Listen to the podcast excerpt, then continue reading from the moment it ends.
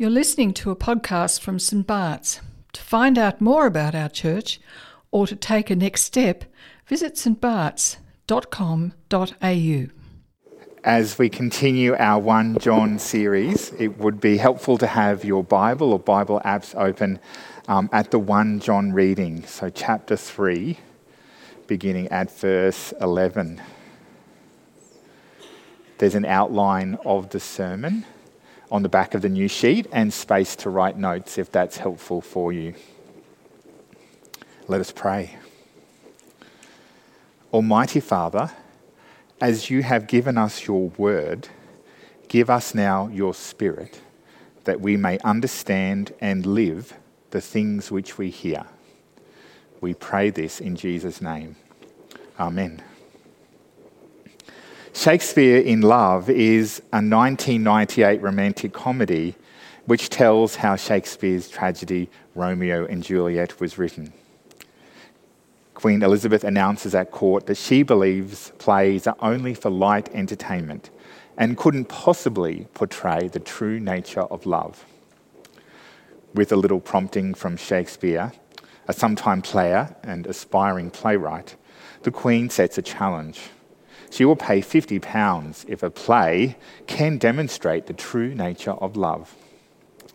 Inspired by his new muse, Shakespeare writes Romeo and Juliet. It is performed and the play is received with tears and cheers. The wager is won. Shakespeare receives the reward, but his own love story ends in tragedy, just as in the play. In this letter from John, he is focused on showing his readers the true nature of Christian love as they live out their faith in community in challenging circumstances. This love is not romantic, but a love that honours one another and builds them up. After all, each Christian is a new creation, saved and transformed by Jesus' death and resurrection.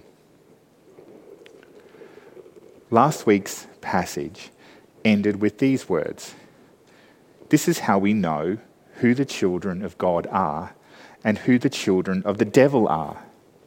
Anyone who does not do what is right is not God's child, nor is anyone who does not love their brother and sister. One important way that we demonstrate our new allegiance to God's kingdom is by loving our brother and sister in Christ. Our passage today continues this theme of Christian love as John looks to Jesus as the prototype of love, which we should model and put into action on a daily basis. We are called to love, not hate, love generously, and love one another in Christ. Continuing with the theme of loving one another, John reminds the believers that this command is from Jesus, and the standard for love is laying one's life down for others as Jesus did. For this is the message you heard from the beginning we should love one another. From the beginning is most likely a reference to Jesus' words to his disciples just before he was arrested in John chapter 13. A new command I give you love one another. As I have loved you, so you must love one another. Jesus had been in the temple in the days prior to this, and the Jewish leaders had tried to trap him by asking Jesus tricky theological questions. One had asked him, Of all the commandments, which is the most important? This is how Jesus answered. The most important one is this Hear, O Israel, the Lord our God, the Lord is one. Love the Lord your God with all your heart, and with all your soul, and with all your mind, and with all your strength. The second is this love your neighbour as yourself. There is no commandment greater than these. Jesus takes love your neighbour as yourself, remembering that Jesus had already expanded the scope of this command by expanding the understanding of neighbour, and he transforms it into love others as Jesus had loved them. We are no longer the measure of love. Jesus is now the standard.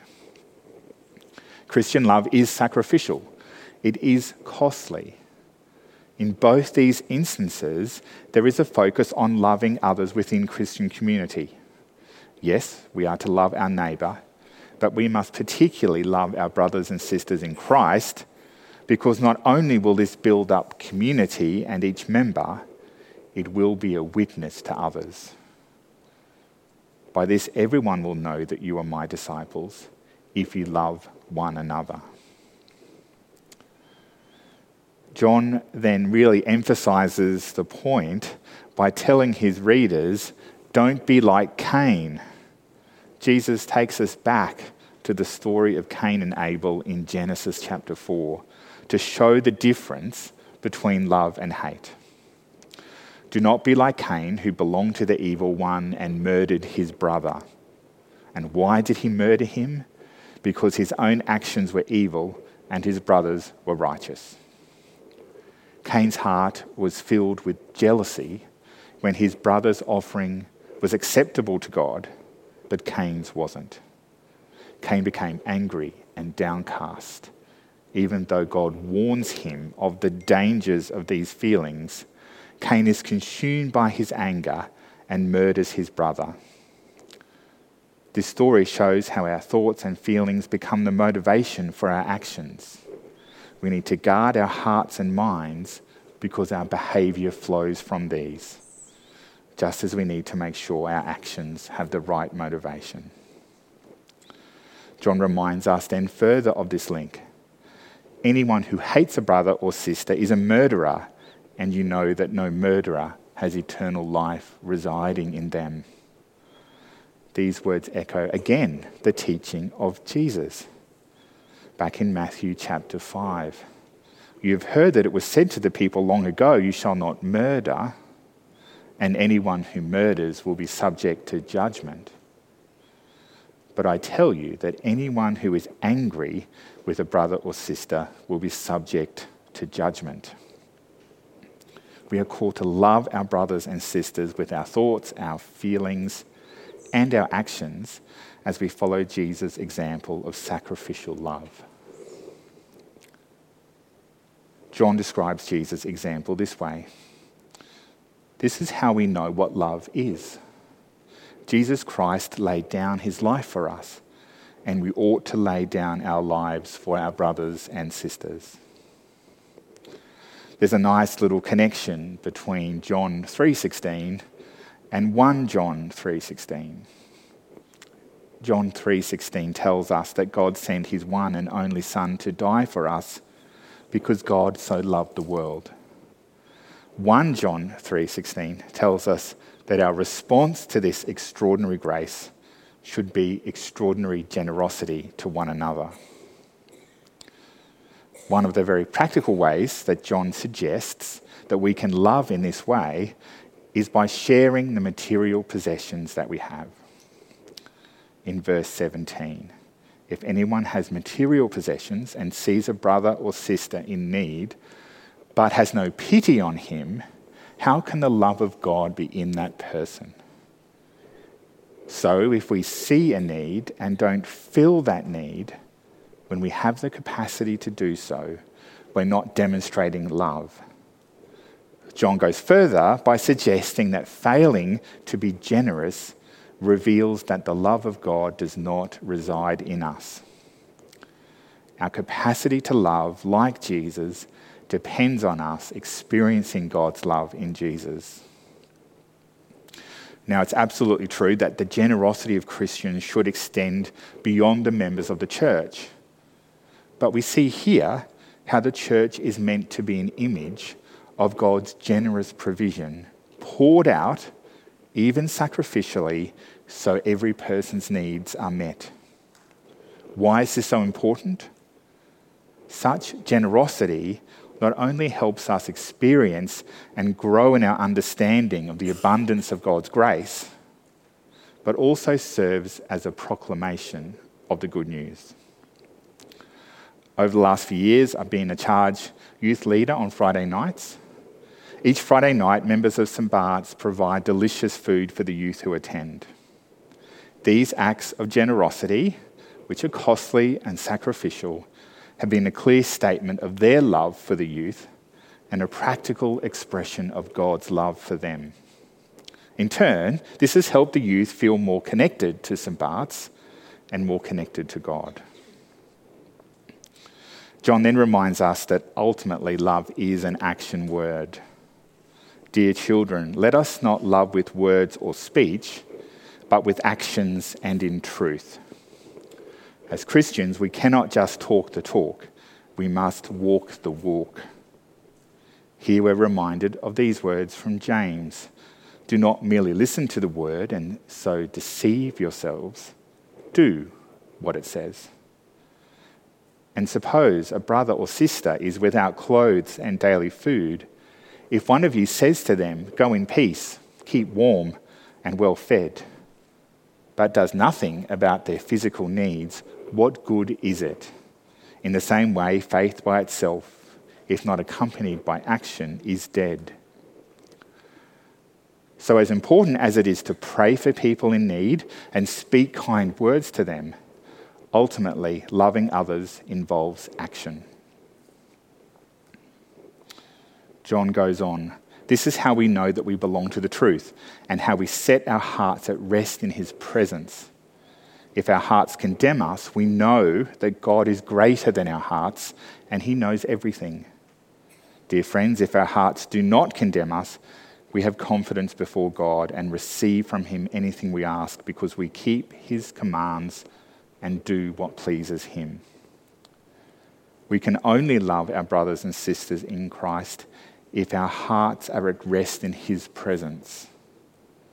We know we belong to the truth when we experience God's forgiveness and grace and continue in His way. This doesn't mean that we are perfect and we never make mistakes, but our love for Jesus directs us along God's path for our lives, and we can be confident that when we do slip up with a word or an action or even a missed opportunity, God knows us, God loves us, and God forgives us. This binds us together in a new type of community in God's kingdom.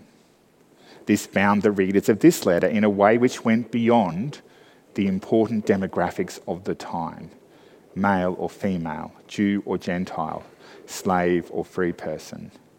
They were bound together by Christ, and just as Christ loved them, they were to love one another despite their other differences. John then summarizes this message about love with these words This is his command to believe in the name of his Son, Jesus Christ, and to love one another as he commanded us. The one who keeps God's commands lives in him and he in them. And this is how we know that he lives in us. We know it by the Spirit he gave us. John restates the messages of Jesus which were mentioned earlier. Jesus said the greatest commandments were love God wholeheartedly and to love your neighbour as yourself.